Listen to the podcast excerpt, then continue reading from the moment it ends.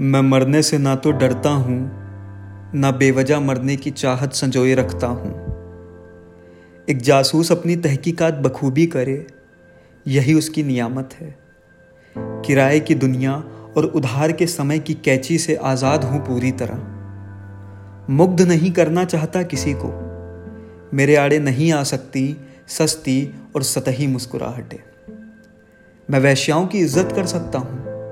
पर सम्मानितों की वैश्याओं जैसी हरकतें देख भड़क उठता हूँ पिकासो के साण की तरह।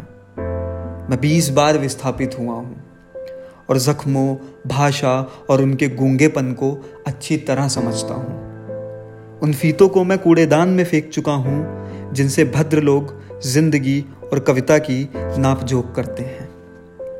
मेरी किस्मत में यही अच्छा रहा कि आग और गुस्से ने मेरा साथ कभी नहीं छोड़ा। और मैंने उन लोगों पर यकीन कभी नहीं किया जो घृणित युद्ध में शामिल हैं और शुभाषितों से रौंद रहे हैं अजन्मी और नन्ही खुशियों को मेरी यही कोशिश रही, पत्थरों की तरह हवा में टकराएँ मेरे शब्द और बीमार की डूबती नफ्स को थाम कर ताज़ा पत्तियों की सांस बन जाएँ। मैं अच्छी तरह जानता हूँ, तीन बास, चार आदमी और मुट्ठी भर आग बहुत होगी अंतिम अभिषेक के लिए इसीलिए ना तो मैं मरने से डरता हूँ, ना बेवजह शहीद होने का सपना देखता हूँ। ऐसे ज़िंदा रहने से नफरत है मुझे, जिसमें हर कोई आए और मुझे अच्छा कहे। मैं हर किसी की तारीफ़ करते भटकता रहूँ। मेरे दुश्मन ना हूँ और इसे मैं अपने हक में बड़ी बात मानूं।